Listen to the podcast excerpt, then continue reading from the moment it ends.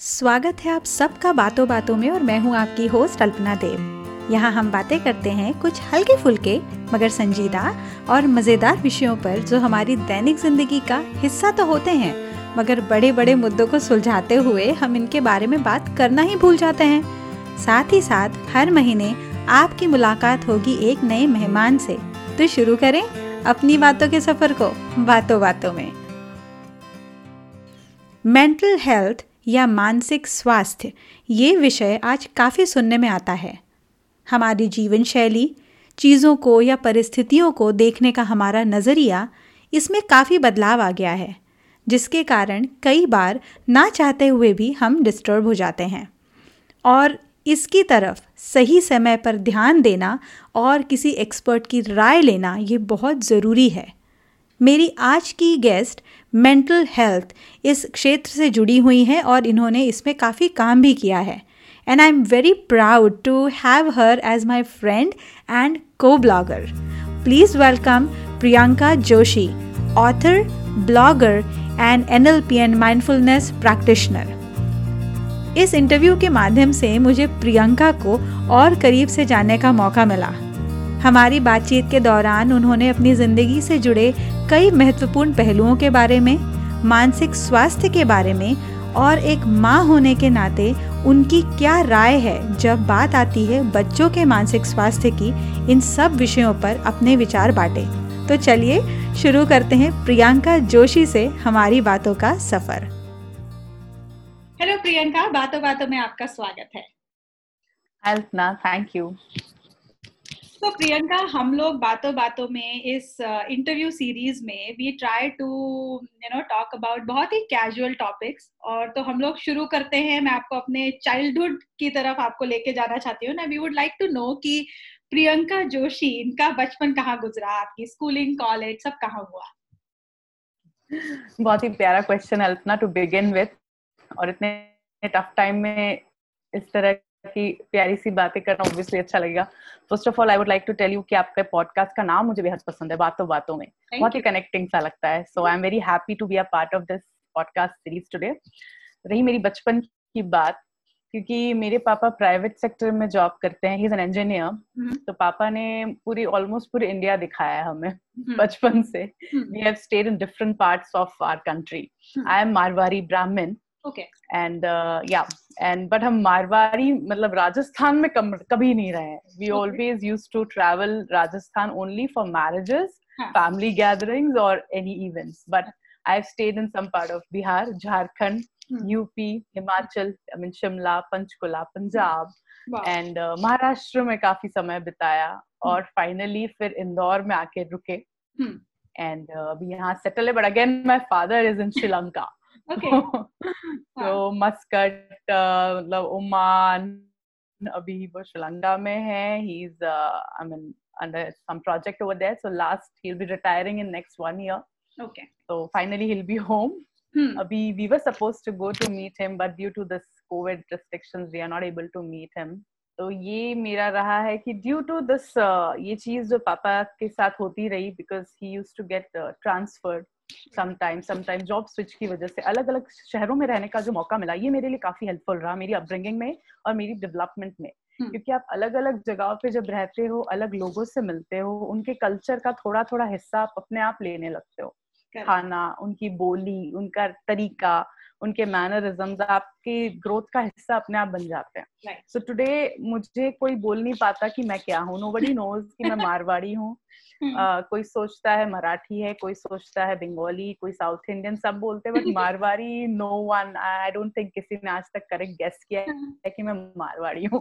okay. क्योंकि मेरी accent भी इतनी इतनी प्लेन इतनी ऐसी है ना कि वो कोई हिंट नहीं देती है कि मैं कौन सी जगह से हाँ। नॉर्थ इंडियन समझ जाते हैं। तो मुझे बहुत अच्छा लगता है इसलिए मैं कभी भी बायस नहीं हूँ कि महाराष्ट्र के लोग ऐसे होते पंजाब के लोग वैसे होते नहीं मैं हर जगह रही हूँ मैं जानती हूँ हर जगह हर तरह के लोग हैं right. और हर जगह का खाना हर जगह की भाषा मुझे थोड़ी थोड़ी बंगाली भी आती है मराठी भी आती है गुजराती भी आती है तो वो चीज़ का अलग ही मज़ा है hmm, तो मेरी बचपन की जहाँ बात होती है तो ये जो चीज़ है जगह जगह रहना और घूमना ये बड़ा रोल प्ले किया है इसने hmm. और अब ऐसा हो गया कि मुझे एक जगह पे ज़्यादा समय रहना पसंद नहीं आता ना एक घर में. और ना ही एक मतलब ऐसा लगता है तीन चार साल हो गए यार कहीं निकला जाए ऐसा लग आदत हो गई ना। घर सजाने का अलग ही थ्रिल इससे इस वजह से मुझे घर सजाने की आदत पड़ी। हाँ, वो हाँ। घर अनपैकिंग अनपैकिंग मम्मा तो किचन में लग जाती थी और मैं छोटी थी तभी से अनपैकिंग करके चीज़ें सजाना शुरू कर देती थी। हाँ. तो वो होम डेकोर की आदत लगी और सारी चीज़ों का अपना ही मज़ा लिया मैंने। ये अगर मेरी बचपन की जो बातें कहूँ तो ये कुछ चीज़ें रही है जो मेरे ग्रोथ में और ओवरऑल जो एक्सेप्टेंस और अडेप्टेबिलिटी होने में काफ़ी हेल्प करती है मुझे मतलब I am definitely I can relate क्योंकि I am a Maharashtrian who is born and raised in Kanpur और hmm. उसके कारण मैं महाराष्ट्र में कभी नहीं रही हूँ और महाराष्ट्र hmm. में हम लोग भी रिलेटिव से मिलने के लिए वेडिंग सेटिंग के लिए छुट्टियों के लिए ही जाते थे और सेम थिंग क्योंकि यूपी में रहने के कारण I grow up in IIT तो उसमें डिफरेंट uh, लोग रहते थे तो सबके कल्चर को समझा and it it help the lot मतलब वो यूनिटी एंड डाइवर्सिटी हो जाती है. And it it plays a very big role जब आप लोगों से बात करते हो आप बहुत जल्दी जेल हो जाते हो उसके कारण. हो जाते हैं। सो so, प्रियंका आप एक मैनेजमेंट स्टूडेंट हैं. सो so, राइटिंग में कैसे कदम रखा? यस मैं एमबीए फाइनेंस हूँ कोर फाइनेंस और कुछ टाइम पहले तक शेयर मार्केट म्यूचुअल फंड्स मेरा लव हुआ करता था. I am also certified mutual fund advisor oh my God तो मुझे बहुत ज़्यादा क्रेज था. I use to invest I use to follow मतलब शेयर मार्केट ऐसे देखती थी ये दाम गिरा ये गिरा आईपीओ आया नया कोई पब्लिक हाँ। ऑफरिंग आई मुझे हाँ। लेना होता था. हम्म। बहुत ज़्यादा. तो जब मैं उस फ़ील्ड में थी तो मैं उस फ़ील्ड में बहुत ज़्यादा वो थी. बट यस राइटिंग का शौक था हमेशा से। Even college hmm. के टाइम में भी मैं कुछ पोएम वोएम लिखा करती थी तो मैम वो पोएम लेकर नोटिस बोर्ड पे लगा देती थी और प्रिंसिपल सर फिर आके मुझे डेरी मिल्क देते थे। मुझे बड़ी खुशी हो जाती थी। मुझे लगता था वाह वाह। बट आई नेवर थॉट कि मैं कभी पोएम लिखूँगी या ब्लॉगिंग तब तो पता ही नहीं था क्या होता है। So when I got married in 2011 तब मेरी आई डिड माय एमबीए उसके बाद मैंने काफ़ी चीज़ें एमएस किया फाइनेंस में फोर ग्रुप्स क्लियर किए बट देन मैरिज हैपेंड तो वो वहीं छूट गया लास्ट हाँ. के टू ग्रुप्स नहीं हो पाया देन उसके बाद I got my first job in an MNC supply chain management logistics finance I got very good exposure over there I was enjoying my job but तभी मुझे uh, मेरा कज़न था जिसने बताया ब्लॉग कुछ होता है hmm. मेरा फ़र्स्ट ब्लॉग था प्रियंकाज वर्ल्ड डॉट कॉम किसी okay. को पता नहीं है हाँ. हाँ तो तब मुझे बड़ा लगा वाह ब्लॉग क्या होता है पता नहीं बट मुझे लगा एक वर्चुअल डायरी है being Mrs Mrs. New bride in new city ऐसे कर करके बड़े ब्लॉग लिखते हैं छोटे छोटे 200 300 पैरा लाइन के पैराग्राफ में लिख के पोस्ट कर देती थी। और कहाँ पोस्ट करती थी? तब तो फेसबुक ये सब कुछ इतना था ही नहीं। हाँ, हाँ. उस पर डाल देती मुझे लगता था ये क्यों लिख रही हूँ? फालतू टाइम वेस्ट कर रही हूँ। छोड़ो इसको। Let's not waste my time यहाँ लिख लिख के सच अपनी डायरी में लिख लूँगी मुझे हाँ. पता नहीं था मैंने क्या छोड़ दिया। आज मुझे याद आता है twelve years back I had a blog and मैंने उसको ऐसे ही जाने दिया। But then uh, फिर uh, after I mean I worked for six six and a half years full time job. फिर uh, मुझे uh, ऐसा हुआ कि कुछ क्रिटिकल इलनेस हुई जिसमें मुझे ट्रीटमेंट लेना था कंप्लीट hmm. घर पे रहना था। hmm. और जिस तरह से हम लोग जो होते हैं ना जिनको कुछ करने की आदत होती है hmm. पढ़ना है जॉब करना वो खाली कैसे बैठे? वो अलग एंजाइटी और डिप्रेशन दे रहा था मुझे। सीवियर डिप्रेशन में थी मैं। तो आई थॉट कि इसमें से निकलने का रास्ता है कि कुछ करना पड़ेगा। तो so, ये था कि जॉब में तो अभी वापस जा नहीं सकती क्योंकि अभी हेल्थ ऐसी है और उसी टाइम में मुंबई भी शिफ्ट हुई थी। मेरे हस्बैंड का ट्रांसफ़र हुआ था तब। तो मुश्किल था। बट छोटी थी मेरी daughter she was just two two and half year old and सारी परिस्थितियाँ ऐसी थी कि मुझे ये मालूम था कि मैं भी बाहर जाके कुछ समय जॉब नहीं कर पाऊँगी। And I wanted to do something so I started writing मैंने लिखना शुरू किया and that was how virtual Siyahi that's when virtual Siyahi came into picture मेरा first blog which is which I call open diary blog मैंने तब से लिखना शुरू किया बट तब भी मुझे ब्लॉगिंग इतना नहीं पता थी पता था। बट मुझे ये था कि हाँ कुछ तो करना है। तो हम्म। इस तरह से मैनेजमेंट से घूमते हुए मैं लिखने तक आके रुकी। आई वुड से मैनेजमेंट एक तरह से वेबसाइट मेंटेन करना भी it's a part of management only right you are you are managing everything and that is very true that's that's very nice और in fact I love that name virtual Sihai virtual Sihai ऐसे सुन के ऐसा लगता है कि कोई एकदम सीरियस टाइप का इंसान ऐसे वो निब वाला इंक पेन हम लोग स्कूल में यूज़ करते थे वो डिप डिप करके लिख रहा होगा। एग्जैक्टली मैं आई यूज़ टू फील कुछ लिखने का है तो कुछ वैसा ही नाम होना चाहिए लेखक वेखक नहीं। हाँ. सियाही स्टिल बहुत से लोग समझ नहीं पाते सियाही का मतलब क्या होता है। आई टेल बताती हूँ मैं। It's virtual ink because I am writing on virtual world तो जैसा आपने ये बात बोली मैनेजमेंट वाली सीरियसली मुझे ऐसा लगता है एमबीए तो सबको करना चाहिए। आपको बहुत कुछ सिखाता है communication presentation interpersonal skills management skills इतनी चीज़ें वो आप कहीं भी अप्लाई कर सकते हो कहीं पे भी। तो अभी जो मैं काम कर रही हूँ इसमें भी मुझे बहुत हेल्प मिलती है I know yeah we are actually coming to that point now so आप मेंटल हेल्थ मैनेजमेंट के इस फ़ील्ड में काफ़ी एक्टिवली इन्वॉल्व हैं। You have done a commendable job पिछले कुछ सालों में। तो मैं आपको ये पूछना चाहूँगी कि इस पर्टिकुलर क्षेत्र को चुनने की क्या वजह थी? ये बहुत अच्छा सवाल है और इसका जवाब मैं बड़े खुशी से देती हूँ हमेशा। क्योंकि uh, मुझे ऐसा होता है ना कि I was very passionate about everything in my life जो भी हम्म। चीज़ मैंने उठाई फिर उसमें अपना पूरा जी जान डाला। So when I picked up writing and I started studying about it blogging world मुझे ये नहीं पता था we can monetize we can earn through it but मुझे ये पता था कि I have a power in my hand I am writing people are reading और अगर कोई रीड करके इन्फ्लुएंस हो या कुछ सीखे तो मज़ा आए। Hmm. अगर मैं खाली अपने रोज़मर्रा की चीज़ें लिखती जाऊँ तो इट विल बी लाइक ठीक है एक डायरी एक ब्लॉग हो जाएगा बट इससे लोगों का क्या फ़ायदा होगा? And and at the same time even I was going through serious I can say depression और वो जो तनाव वाला पीरियड मेरा खुद का चल रहा था because because of my relationship and because of my illness दो चीज़ों से और फिर ये सारी जो चीज़ें मैं एक साथ मिलके मुझे बहुत स्ट्रगल कर रही थी मैं अपने आप में। So I want and I started writing writing से मुझे एक अजीब सा एक बोलते ना हल्का मेपन महसूस होता था। hmm. लिख देती थी और मुझे लगता था हाँ अच्छा लग रहा है। एंड कोई पढ़ता था और वो नीचे आकर जब कमेंट करता था तो दिस इज़ रिलेटेबल ये हमारे साथ भी होता है। Thank you for saying this ये चीज़ें मुझे लगने लगी कि यार ये सिर्फ़ तेरे साथ नहीं होता है प्रियंका। बहुत लोग हैं जो परेशान है। And that's that's how and that's when I started thinking in this order कि यार ऐसा कुछ लिखा जाए कि किसी को पढ़ के मदद मिले और आपके पर्सनल एक्सपीरियंस उसको शायद स्ट्रेंथ मिल जाए hmm. क्योंकि बिकॉज़ मेंटल हेल्थ की एक चीज़ मैं इतने सालों से काम कर रही तो मैं ये देखती हूँ कि जब आप शेयर करोगे कि आप आज डिप्रेस्ड हो और डिप्रेस बड़ा टर्म हो गया कि आज आप स्ट्रेस्ड हो hmm. तो मेरी हिम्मत होगी कहने की हाँ यार मैं भी स्ट्रेस्ड तो नहीं तो हमें लगता है कि हम कहेंगे हम स्ट्रेस्ड डिप्रेस तो कल्पना क्या सोचेगी या आप सोचोगे प्रियंका क्या सोचेगी? मैं तो इतनी आ, मतलब bold and beautiful strong women हूँ। ना ना मैं स्ट्रेस नहीं हो सकती। और आदमियों मेन के लिए तो और डिफ़िकल्ट है because men are strong macho ये जो अलग सा जो कंसेप्ट होता है मेन के लिए। तो मैंने बोला कि लिखते होंगे और भी लोग तब मैं रिसर्च भी इतनी नहीं करती थी। मुझे बस हम्म। इतना लगा कि एक कोई चीज़ उठा के उस पर लिखूं खाली। एक ही चीज़ पे एक्सपर्टीज की जाए। जैसे फाइनेंस उठाया तो फाइनेंस पढ़ा। वैसे ही मुझे लगा सेल्फ इम्प्रूवमेंट सेल्फ हेल्प शुरुआत करते करते फिर मुझे मेंटल हेल्थ से मुझे समझ में आया कि जो मैं कर रही हूँ it is somewhere revolving around mental health spectrum के आसपास घूम रही है सारी बातें मैंने उसको फिर मेंटल हेल्थ में ही सारी चीज़ों को करना शुरू किया चीज़ें सीखी because I am completely from a non psychological background पढ़ाई की उस चीज़ों के बारे में बहुत से आर्टिकल्स पढ़ती थी ताकि मैं जो लिख रही हूँ वो डायरेक्टली किसी के असर कर सकता है hmm. तो मैं जो लिख रही हूँ उसमें कुछ तो सच हो और फैक्ट होना चाहिए बेसिकली yeah. मैं अपने पर्सनल एक्सपीरियंस से ही लिखती रही hmm. इसलिए लोग जुड़ते गए. तो दिस इज़ हाउ और ऐसा हुआ कि लोग इतने जुड़ते गए और वो ऐसी आपको फिर हिम्मत देते हैं कि नहीं आप और बोलो। हम्म। तो फिर ये था कि नहीं अब इसी चीज़ में काम करना है। या या। नो आई अग्री जो अभी आपने जो पॉइंट कहा कि लोग खुल के बात नहीं करते हैं वो सबसे बड़ा चैलेंज होता है मेंटल हेल्थ का उसके कारण वो साइड जो है हम सबकी बातें करते हैं लेकिन वो साइड हम छुपाते हैं।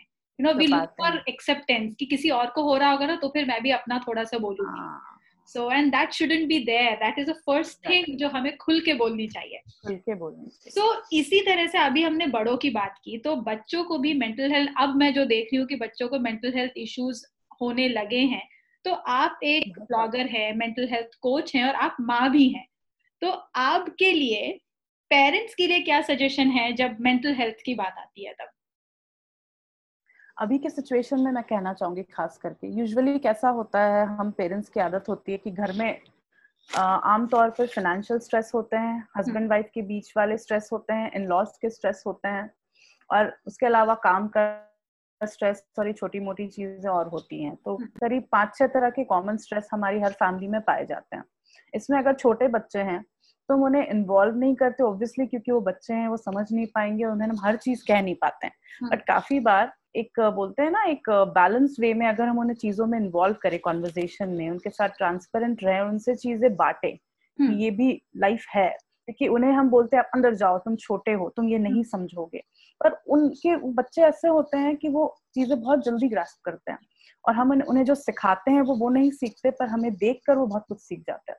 तो वो जो छाप उनके दिमाग में पड़ती जाती है वो आगे जाके कैसे डेवलप होगी उस पर आपका कोई कंट्रोल नहीं रह जाता एक टाइम के बाद। इसलिए बहुत ज़रूरी है कि हम बच्चों से खुलकर बातें करें। आज मेरी भी लाइफ में कुछ इश्यूज़ हैं पर्सनल लाइफ में। तो मेरी daughter she is seven and half year old तो मैं उससे लेकर बैठती हूँ और जब मुझे लगता है वो परेशान है तो मैं उससे अपनी तरीके से प्यार से आप परेशान होना कुछ बात है तो मम्मा को शेयर करो। ऐसे करके I make her feel comfortable फिर शायद वो उस टाइम नहीं भी बोलती है। बट आफ्टर सम टाइम या एक दो दिन बाद वो मुझे खुद आकर बताती है कि मम्मा ये चीज़ है जो मुझे अच्छी नहीं लग रही है। ये क्यों हो रहा है? फिर मैं उसे बहुत ही प्यार से और सटल तरीके से उसकी भाषा में एक बच्चे की नीचे अपना स्तर कर करके कि एक बच्चा बनकर उसे कुछ चीज़ें बताने की कोशिश करती हूँ। क्योंकि अगर हम बच्चों को जवाब नहीं देंगे तो वो जवाब बाहर ढूंढेंगे। और वो फिर उन्हें कैसे जवाब मिलेंगे उस पर हमारा कोई कंट्रोल नहीं रहेगा और ना हम उसे बदल पाएँगे। तो बहुत ज़रूरी है कि और जो ये है ना कि हम परफेक्ट मदर परफेक्ट फादर वाली बात नहीं होती कुछ भी। कोई पेरेंट परफेक्ट नहीं होता। हम सब सीख रहे हैं। हमारे माँ बाप भी आज सीख रहे हैं। ऐसी ऐसी परिस्थितियाँ आती हैं वो भी समझ नहीं पाते हैं क्या करते तो ये जो चीज़ है हमें छोड़ देनी चाहिए और हमें बस हमारे बच्चों के साथ ऑनेस्ट रहना चाहिए और अगर हम उन्हें कुछ ऐसा करते देखना चाहते तो पहले शुरुआत हमें खुद से करनी पड़ेगी। हम जैसे बनेंगे कहीं ना कहीं उनपे हमारा डायरेक्ट असर जाता है वो हमें दिखते हैं स्पेशली इस छोटी उम्र में। तो ये चीज़ें मैं हमेशा पेरेंट्स को कहती हूँ कि खुलकर बच्चों से कॉन्वर्जेशन किया करें। या क्योंकि और मुझे ये भी लगता है कि हमें लगता है कि बच्चे छोटे हैं लेकिन कभी कभी उनका जो नज़रिया होता है वो इतना मेच्योर्ड होता है क्योंकि वो इतना सब एब्जॉर्ब कर रहे होते हैं और वो हमें भी कभी कभी डायरेक्शन दे देते हैं और things like white and black there is nothing grey for exactly exactly exactly, बहुत सही पॉइंट बोला आपने। क्योंकि बच्चे क्या है वो एक ऑब्जर्वर की तरह दूर से देख रहे हैं। हाँ. वो पापा को देख रहे हैं मम्मी को देख रहे हैं दादी को देख रहे हैं सबको देख रहे हैं और उन्हें एग्जैक्टली exactly समझ में आ जाता है। दे गेट दिस वाइब बच्चों में एक अलग चीज़ होती है ना उन्हें महसूस हो जाता है क्या हाँ। कौन सही है कौन नहीं है। बहुत सारी चीज़ों को समझ लेते हैं और अगर हम उन चीज़ों को दबाते हैं और मैनिपुलेट या इन्फ्लुएंस करने की कोशिश करते हैं तो हम्म। वो आगे जाके उनके लिए खराबी है।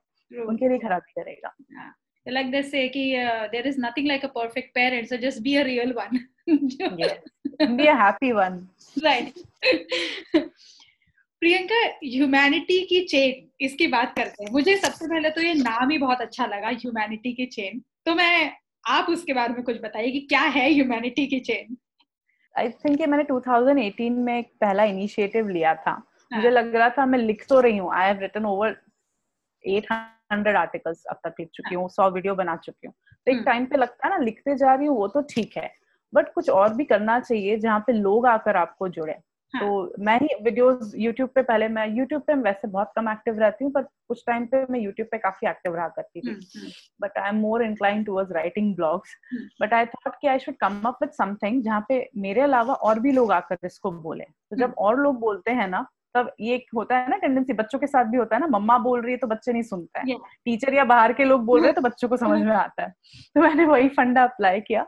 And I started inviting guest इसमें ह्यूमैनिटी की चेन वाज लाइक कि उसमें मेरे मेरे साथ साइकोलॉजिस्ट हैं मेंटल हेल्थ वॉरियर्स हैं टीचर्स हैं एजुकेटर्स हैं मदर्स हैं कोई भी जुड़ के अपने हम्म। राय या अपनी जो बातें व्यक्त कर सकता था या तो एज अ अपनी पर्सनल स्टोरी या उनके व्यूज़ या उनकी एक्सपर्टीज या लर्निंग्स हम्म। तो साइकोलॉजिस्ट भी जुड़े थे इवन फोर्टिस हेल्थ केयर की मीमांसा सिंह तनवार तनवर उनकी मैं काफ़ी ग्रेटफुल उन्होंने टाइम निकाल कर मेरे उसमें आकर बोला था ह्यूमैनिटी की चेन में और वो जो चीज़ें वो लोग कहते हैं दस मिनट पंद्रह मिनट वो उनकी रियल लाइफ से होकर गुजरी हुई बातें हैं हम्म। उनकी एक्सपर्टीज है उनकी प्रैक्टिस का हिस्सा है हम्म। तो वो I guess seventeen eighteen episodes की मेरी वो पूरी सीरीज़ हुई थी okay. और uh, काफ़ी अच्छा एक्सपीरियंस रहा क्योंकि मैंने भी काफ़ी चीज़ें सीखी इतने hmm. लोगों के अलग अलग पर्सपेक्टिव सामने आए इतने लोगों की अलग अलग जर्नी का हिस्सा मैं बनी तो right. तो मेरी व्यूअर्स ऑडियंस जो भी है जिन्होंने भी सुना उनके लिए अच्छा था और मेरे मुझे एक लगा कि मैंने एक कदम उठाया. और मुझे भी हिम्मत मिली कि हाँ इसमें भी आगे बढ़ा जा सकता है इसमें भी और काम है करने को। ह्यूमैनिटी. के के बाद I came up with lettering series letters of compassion फिर उसके उसी से मुझे फिर हिम्मत मिली तो मैंने फिर एक और इनिशिएटिव लिया। उसमें मैं अराउंड टेन ट्वेल्व लोगों को मंथली बेसिस पे हैंड रिटन लेटर्स भेजा करती थी। बट अब कोविड के टाइम से काफ़ी वो वो होने लग गया बीच बीच में नहीं हो पा रहा है।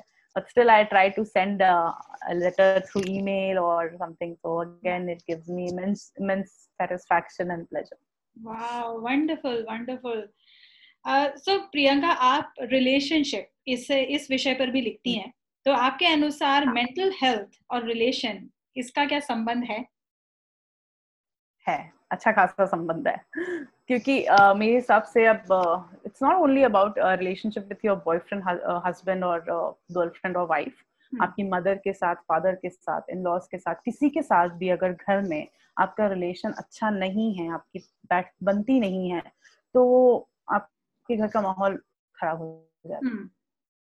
सात दो में यही बात है कि आपके घर का जो माहौल ही खराब हो जाता है नेगेटिविटी रहती है उस इंसान के सामने आप जब रहते हो तो आप आप नहीं रहते हो।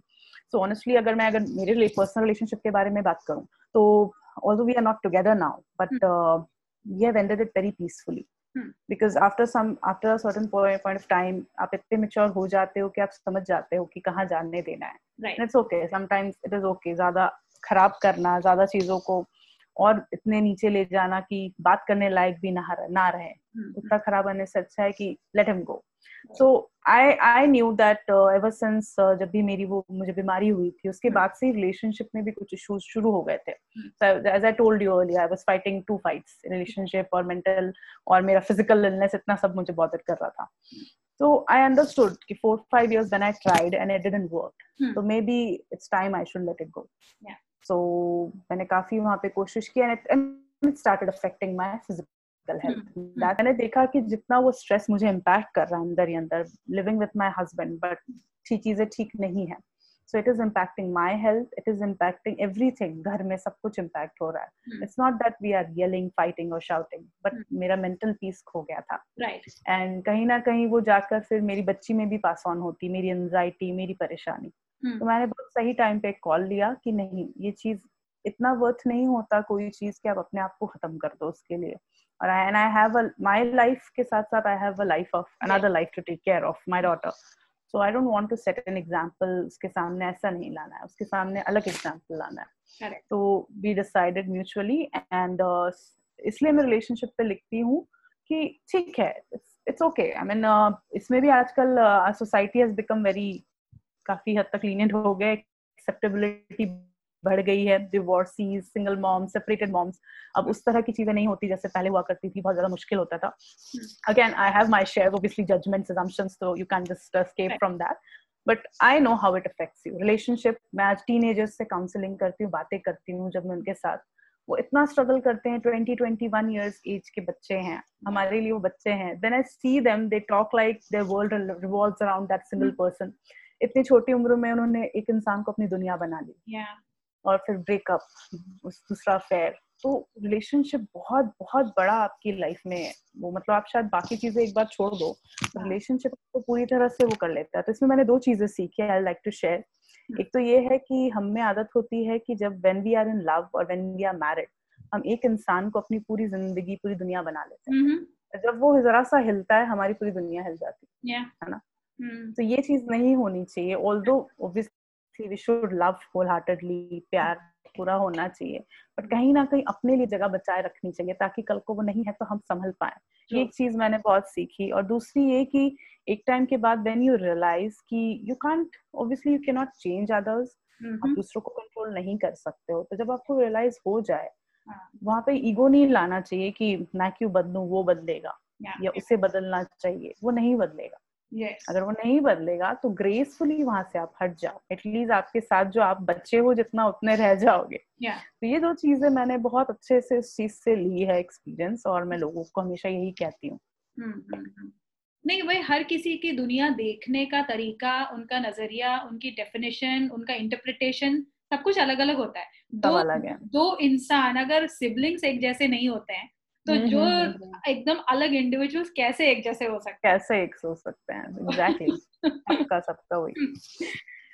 आप एनएलपी और माइंडफुलनेस प्रैक्टिशनर भी हैं और अभी आपने जैसे बात की कि आपके पास जब यंगस्टर्स आते हैं और अपनी प्रॉब्लम्स को लेके बट फिर भी मैं जानना चाहूँगी कि आपके पास जो क्लाइंट्स आते हैं तब कौन सा एज ग्रुप सबसे ज़्यादा आपके पास आता है? सबसे ज़्यादा मेरे पास यंगस्टर्स ही आते हैं। यूजुअली कॉलेज स्टूडेंट्स हो गए या फिर हमारी एज के जो कि यूजुअली अपनी मदर इन लॉ से या फिर सिस्टर इन लॉ से पीड़ित हैं। How to deal with them how to stay sane while staying with them ये सबसे मेजर और कॉमनली आस्क्ड क्वेश्चन है मेरे लिए। हाँ।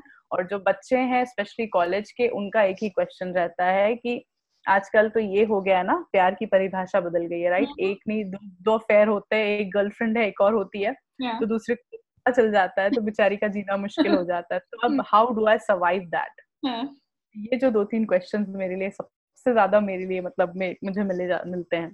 तो एज ग्रुप यही है लव टीनेजर्स टीनेजर्स नहीं कहूँगी कॉलेज गोइंग स्टूडेंट्स है ट्वेंटी ट्वेंटी फाइव एज के बच्चे हैं। एंड देन uh, हमारी ये थर्टी थर्टी फाइव एज की women girls ladies and and एक चीज़ मुझे बहुत अच्छी लगी थी अभी तक एक uh, बुज़ुर्ग ने मुझे अप्रोच किया था। He was a father in law he was so he was so disturb with his daughter in law उन्होंने मुझे मेल करके पूरी अपनी घर की परिस्थिति समझाई थी and he was literally seeking help it's not that सिर्फ़ मदर इन लॉस परेशान करती है daughter in laws I write about all angles uh, of relationships. Uh, I should mention this also कि एक आए थे बुज़ुर्ग थे काफ़ी परेशान थे. मतलब उन्होंने अप्रोच किया तो बहुत अच्छी बात लगी मुझे वो कि पहली बात तो किसी मैन ने अप्रोच किया yeah. और उन्होंने खुलकर सारी बातें की और जो चीज़ें मैंने उन्हें बताने की कोशिश की ऑल मैं उनसे उम्र में छोटी थी और कुछ चीज़ों में उनको लगा भी पर उन्होंने काफ़ी अच्छे से उन चीज़ों को एक्सेप्ट किया तो ये चीज़ है कि लोग हेल्प लेना चाहते हैं yes. बट uh, किसी किसी वजह से शायद पीछे हट जाते हैं hmm. Hmm. आपके अनुसार ऐसी कौन सी बातें हैं जो हम सबको ध्यान रखनी चाहिए to maintain a good mental health I feel एक तो uh, अभी मेरी हमारी इंडिविजुअल इंडिविजुअल हमारी मेंटल हेल्थ की दूसरों की मेंटल हेल्थ दोनों की मैं बोलूँगी। दोनों की। तो पहले अगर मैं अपनी बात करूँ तो मुझे कि अभी जो बोलते हैं ना बाउंड्रीज का कंसेप्ट बहुत पसंद है हम्म। कि आप मेरी बहुत अच्छे दोस्त हैं हम्म। मेरे बहुत अच्छे अच्छे रिलेशनशिप हैं पर एक छोटी सी बाउंड्री लाइन एक डिस्टेंस हर रिश्ते में होना चाहिए yes. ना उन्हें क्रॉस करने दू ना मैं क्रॉस करूँ हम्म। दूसरा हमेशा एक चीज़ है कि हमें लग ये अगेन जो मैंने कुछ टाइम पहले कहा कि हमें ऐसा होता है ना कि हमारे अनुसार चीज़ें नहीं होती है तो hmm. हमें लगता है सामने वाला गलत है या फिर हम उसे चेंज करने पर लग जाते हैं तो ये जो चीज़ एनएलपी में मैंने सीखी है जैसा कि आप भी जानते हैं yes. कि we can control others people work perfectly ये जो कहा जाता है ना people work perfectly we can control others हमें खुद पे ही हम काम कर सकते हैं। हाँ. ये चीज़ बहुत हेल्प करती है। और मेंटल हेल्थ के लिए खास सबसे ज़्यादा मुझे जो है ये कि you need to prioritize and you need to declutter time to time दोस्त आपका सर्कल आप जहाँ रहते हो आपकी चीज़ें घर में जो चीज़ें हैं हाँ। बहुत हल्कापन लगता है। जब आप आप लाइफ में जैसे जैसे आगे जाते हो जो शुरुआत से जो दोस्त थे आज आपके साथ हर कोई नहीं है दस में से दो तीन चार या किसी के पास तो एक ही बचता है yeah. तो इट्स ओके okay. और हम काफ़ी बार वही पुरानी कसट को रिप्ले कर करके खुद को परेशान करते hmm, रहते हैं hmm. आसान नहीं होता है कि एक दिन में वो बंद कर दे और हम आगे निकल जाए yeah. बट हमें वो बटन दबाना पड़ेगा एक ना एक दिन तो वो कोशिश ज़रूर करें yeah. तो ये दो तीन चीज़ें हैं जो मैंने अपने लाइफ का वो बना लिया है. वो मुझे बहुत हेल्प करती है लास्टली एक एक और चीज़ है कि हम जो ये टाइम का वेट करते हैं और अपने आप को प्रोक्रेस्टिनेशन में और सेल्फ डाउट और इन चीज़ों में घेर के अपने आप को परेशान करते रहते हैं जो कहीं ना कहीं अगेन हमारी एंजाइटी का कारण बनता है। कहीं ना कहीं हमें बहुत अंदर ही अंदर self esteem lower self esteem में रिज़ल्ट करता है। ये अगेन एनएलपी का एक मैं काफ़ी फॉलो करती हूँ कि we already have what all resources we need जो भी हमें चाहिए जो भी हमें करना है वो हमारे पास ही है। And only we have the power to do it तो hmm. हमेशा किसी और के आने का इंतज़ार नहीं करना चाहिए और hmm. कोई और हमें कुछ कहे उस दिन का इंतज़ार नहीं करना चाहिए जो hmm. आपको लगता है आपको उठ के वो करना चाहिए. आप गिरोगे तो भी आपकी ज़िम्मेदारी आप उड़ोगे तो भी आपकी ज़िम्मेदारी. और वो पूरा क्रेडिट आपको जाएगा तो ये कुछ कुछ चीज़ें हैं जो ओवरऑल आपकी मेंटल वेलनेस इमोशनल वेलनेस में काफ़ी काम करती है मैं हमेशा अपने बातों बातों में पे जो मैं सोलह एपिसोड्स रिकॉर्ड करती हूँ उसमें मैं हमेशा यही चीज़ बोलती हूँ कि जो अभी जो हमारे पास है वो हमारा आज है no just make your today beautiful और वो सब चीज़ें हमारे ही कंट्रोल में है। हम लोग सब. सब उसमें दूसरों को ब्लेम करते हैं। उसने ऐसा कहा इसलिए मुझे बुरा लगा। उसने ऐसा किया इसलिए मेरा दिन खराब किया। But it's all in our hand कि हमें क्या करना है अपने दिन के साथ। तो प्रियंका आज आप जहाँ पे हैं वहाँ से जब आप पीछे मुड़कर देखती हैं तो कैसा लगता है? जब भी देखती हूँ मुझे पहले तक स्माइल सी आती है। अच्छा लगता है क्योंकि मैंने ये ये प्रियंका नहीं सोची थी। मेरे जो पुराने फ्रेंड्स है वो भी कहते हैं जब मुझे कहीं कुछ रिकॉग्निशन छोटा मोटा मिलता है कभी कुछ अवार्ड या फीचर तो लोग कहते हैं बधाई देने को कॉल करते हैं या मैसेज करते हैं देन दे से ये प्रियंका कहाँ थी? तो वही प्रियंका है जो कॉलेज में थी यार। How did this happen even I don't know but I have my journey like I told you those right. years like one or two years of uh, struggle with my disease and everything. Maybe something change change inside me. I think बहुत सी struggle काफ़ी बार बहुत सी लड़ाइयाँ आप में अंदर काफ़ी कुछ बदल देती है। Yes. आपका चीज़ों को दुनिया को देखने का नज़रिया बदल जाता है which you can't explain to others आपके दोस्त मेरे साथ ऐसा भी हुआ कि उस दौरान जो दोस्त थे आज वो मेरे दोस्त उतने नहीं है जितने उस टाइम थे because they can't relate to this Priyanka. They are like यार तू फिलोसॉफिकल बातें करती है तू तो बहुत हाँ। अलग बड़ी बड़ी बातें करती है। तो इट्स नॉट लाइक मैं बड़ी बड़ी बातें करती हूँ नॉर्मल सी बातें करती हूँ बट इट्स लाइक मैं बातें करती हूँ अब मैं बोलने लग गई हूँ। मैं बोलती नहीं थी। एंड जब आप बहुत बुलंद हो जाते हो अपने आवाजों में जब आप बहुत ज़्यादा खुल के बोलने लगते हो तो काफ़ी बार लोगों को नहीं पसंद आता तो वो भी एक पार्ट है लेखक होने का कंटेंट राइटर क्रिएटर होने का। जो आप भी आप भी जानते होंगे। नहीं sometimes I feel really you know honoured and privilege की एक uh, मैंने और किसी फ़ील्ड में कुछ काम ना करके मैं राइटिंग में आ गई। It's like an extra limb to me मुझे कोई रोकने वाला. नहीं है। जो बोलो बोलो बेधड़क बोलो। ये, ये अलग तरह का फ्रीडम है जो आप ये पॉडकास्ट खूबसूरती से करते हो मैं लिखती हूँ कविताएँ लिखती हूँ अलग ही फ्रीडम है मुझे किसी को रिपोर्ट नहीं करना है not under pressure I don't have to fulfil any target और maintain any report and report sheets and किसी को रिपोर्ट करना नहीं। I have to write and आज मेरी इच्छा नहीं है तो I won't write and and एक टाइम बाद आके now even I get paid for my work my blog is monetized I am writing a biography so ये आपको आपको और हेल्प करने लगता है to keep you self motivated कि नहीं at least I am earning some some amount out of my passion so it's okay now justified है कोई कुछ नहीं बोल सकता एकदम so I feel that I've earned it. Like first step से zero से लेकर आज जहाँ भी हूँ मैं ten, nine,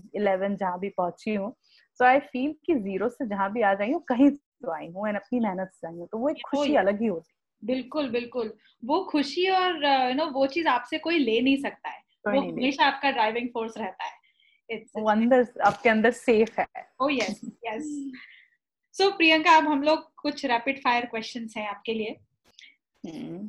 Priyanka in three words okay determined okay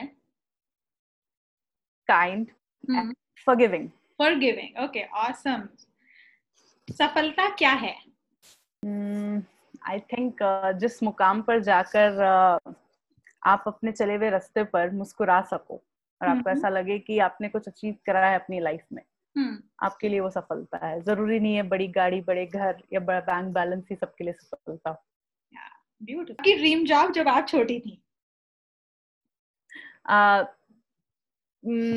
जैसा कि मैंने अभी कहा कि मुझे एमबीए फाइनेंस में बड़ी दिलचस्पी थी तो I wanted to become a CFO of an MNC CEO CFO बन के बैठना था मुझे एक एमएनसी का good good maybe someday you will be you you never know because if you change your path so, and if you start your own something workshop on mental health we never we never know we never know never know sanity daily या virtual सियाही नहीं होता तो और क्या होता इसके पहले वाला जवाब होता या शायद मैं कहीं सीएफओ होती और बहुत सारी शिकायतें होती जॉब हाँ. परेशानी बॉस सैलरी पर अभी वो शिकायतें नहीं है तो मैं खुश हूँ।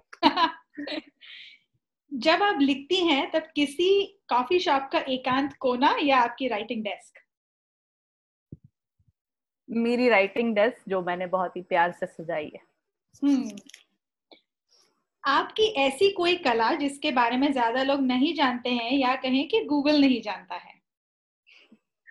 डांस मेरा पहला प्यार। Very nice answer no not at all a train dancer but बहुत ज़्यादा शौक था डांस का क्रेज था। Hmm. कोई भी गाना आता था टीवी चला के सामने डांस करना होता था और uh, कोई भी मूवी आने के बाद जब थोड़ी बड़ी हुई तो पास की दुकान से जाके कैसेट खरीद के लाती थी और वो ले गई ले गई पिया पिया जैसे गानों पे घंटों डांस करती थी। So I am not a train dancer but I am a mad crazy dancer इतना शौक होता था डांस करने का कोई शादी ब्याह संगीत हो जाए मुझे डांस करना है। सो आई मीन और अच्छा कर लेती हूँ खुद की तारीफ़ नहीं कर रही हूँ बट इतना कर चुकी हूँ कि अच्छा कर लेती हूँ। तो शायद उसमें कुछ करती तो उसमें भी आगे जाती कि मैंने स्टेट लेवल तक भी डांस किया हुआ है। योर फेवरेट फ़ूड दाल चावल। Hmm. हमेशा।